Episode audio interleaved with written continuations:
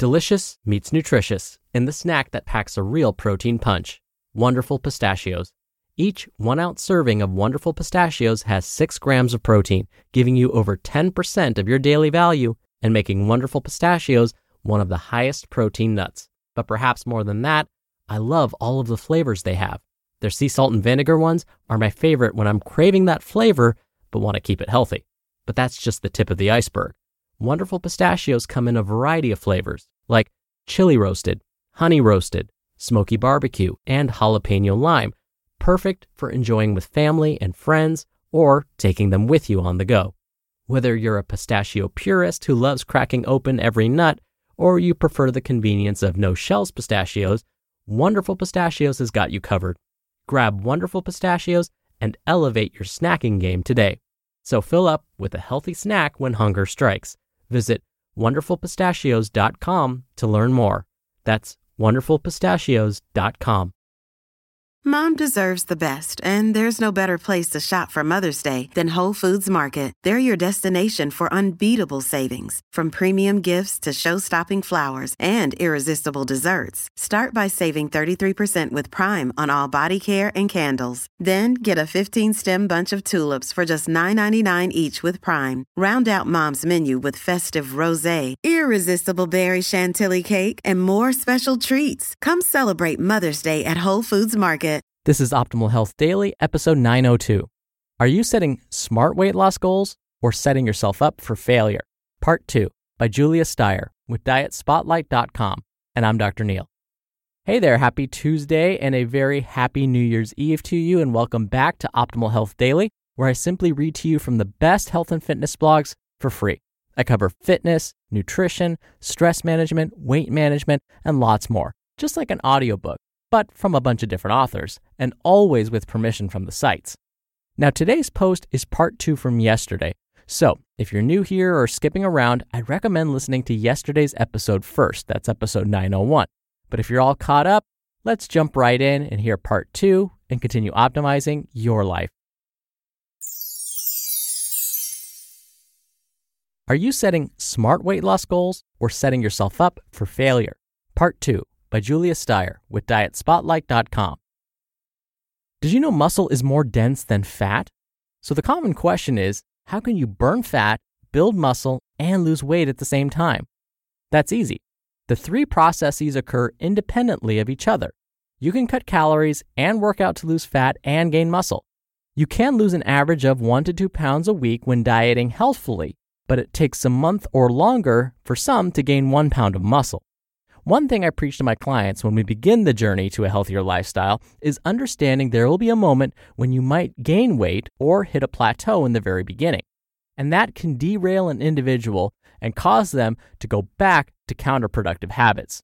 This is why it's important to set smart weight loss goals. Quote Goals and questions with neutral, middle of the road options create apathy and are less likely to encourage behavior change. This is according to Ioannis Kareklas, PhD. Examples of SMART goals.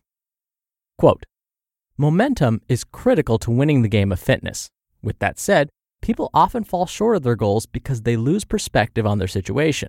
For example, if someone wants to lose 20 pounds, they should set smaller benchmarks that are attainable in shorter periods.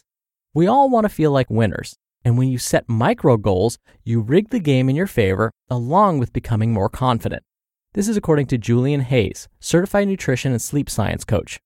So, let's take a client who's looking to lose 40 pounds for a wedding in six months. She is 5 feet 7 inches tall and currently weighs 200 pounds. According to the BMI chart, she would be considered overweight. By losing 40 pounds, it would then put her in the normal, healthy BMI range. So, in this example of a SMART goal, I'll explain the specific path needed to reach this specific goal. So let's start with the S, specific. Lose 40 pounds in six months. The first progress milestone is to lose 8 pounds in 5 weeks. M, measurable. The scale would probably be the most practical measurement of weight loss. But because we determine the client's BMI, she can also use body composition or circumference measurements to measure her progress too. A, attainable. Losing 8 pounds in the first 5 weeks is attainable, this also considers the body's general adaptation to adjusted physical activity exertion and intensity. R. Realistic.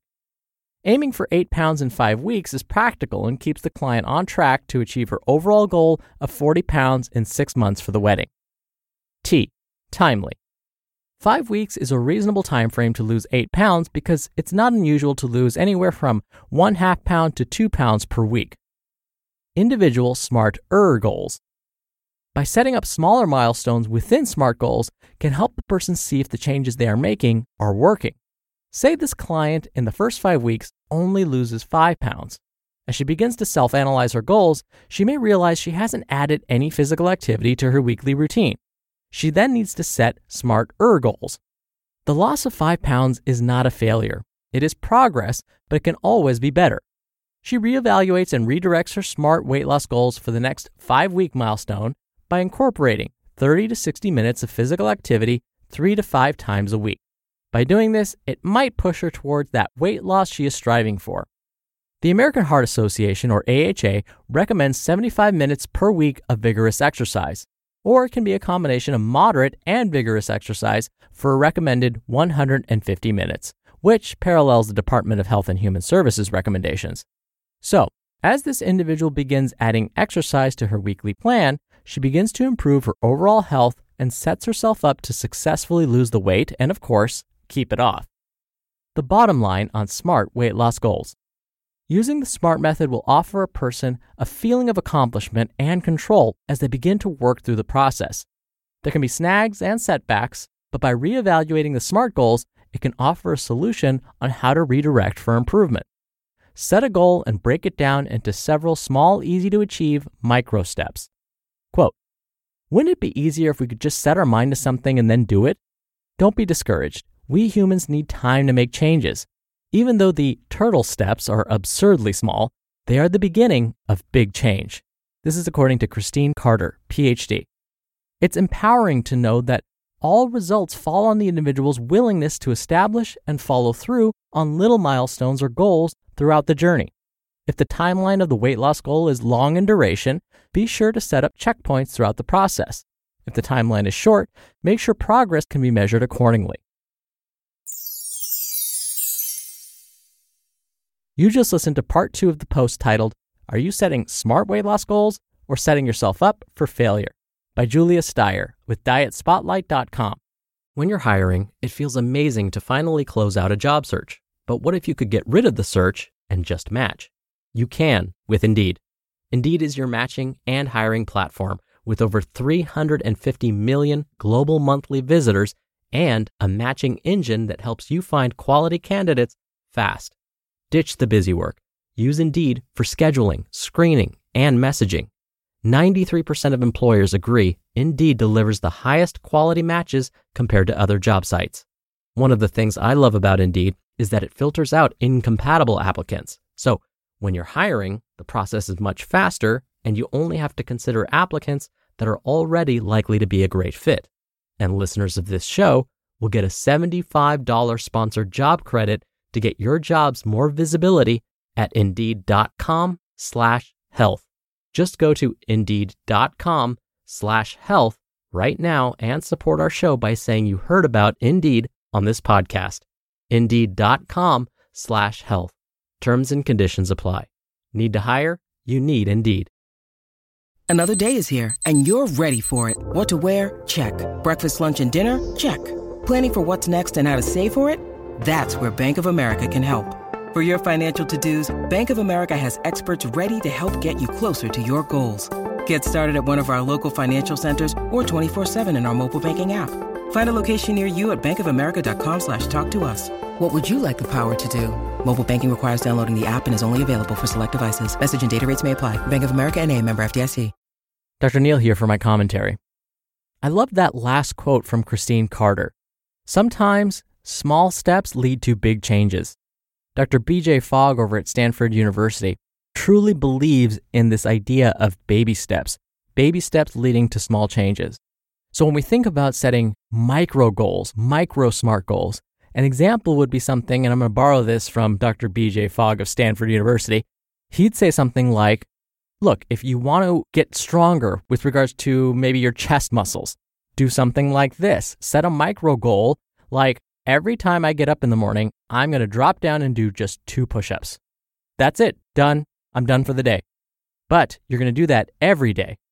And here's the magic that often happens. Let's say you're capable of doing more than just two push ups. So when you get down there and you're doing those two push ups and you're like, oh, this wasn't so bad. I'm actually stronger than I thought. Are you going to stop at just two? No, you're probably going to end up doing three or four, maybe up to even 10 or 20. Then that creates momentum. You then feel good about yourself. Let's say you could only do two. You'll still feel great about yourself because you achieved your goal for that day. Done. That's the magic of these micro goals or baby steps.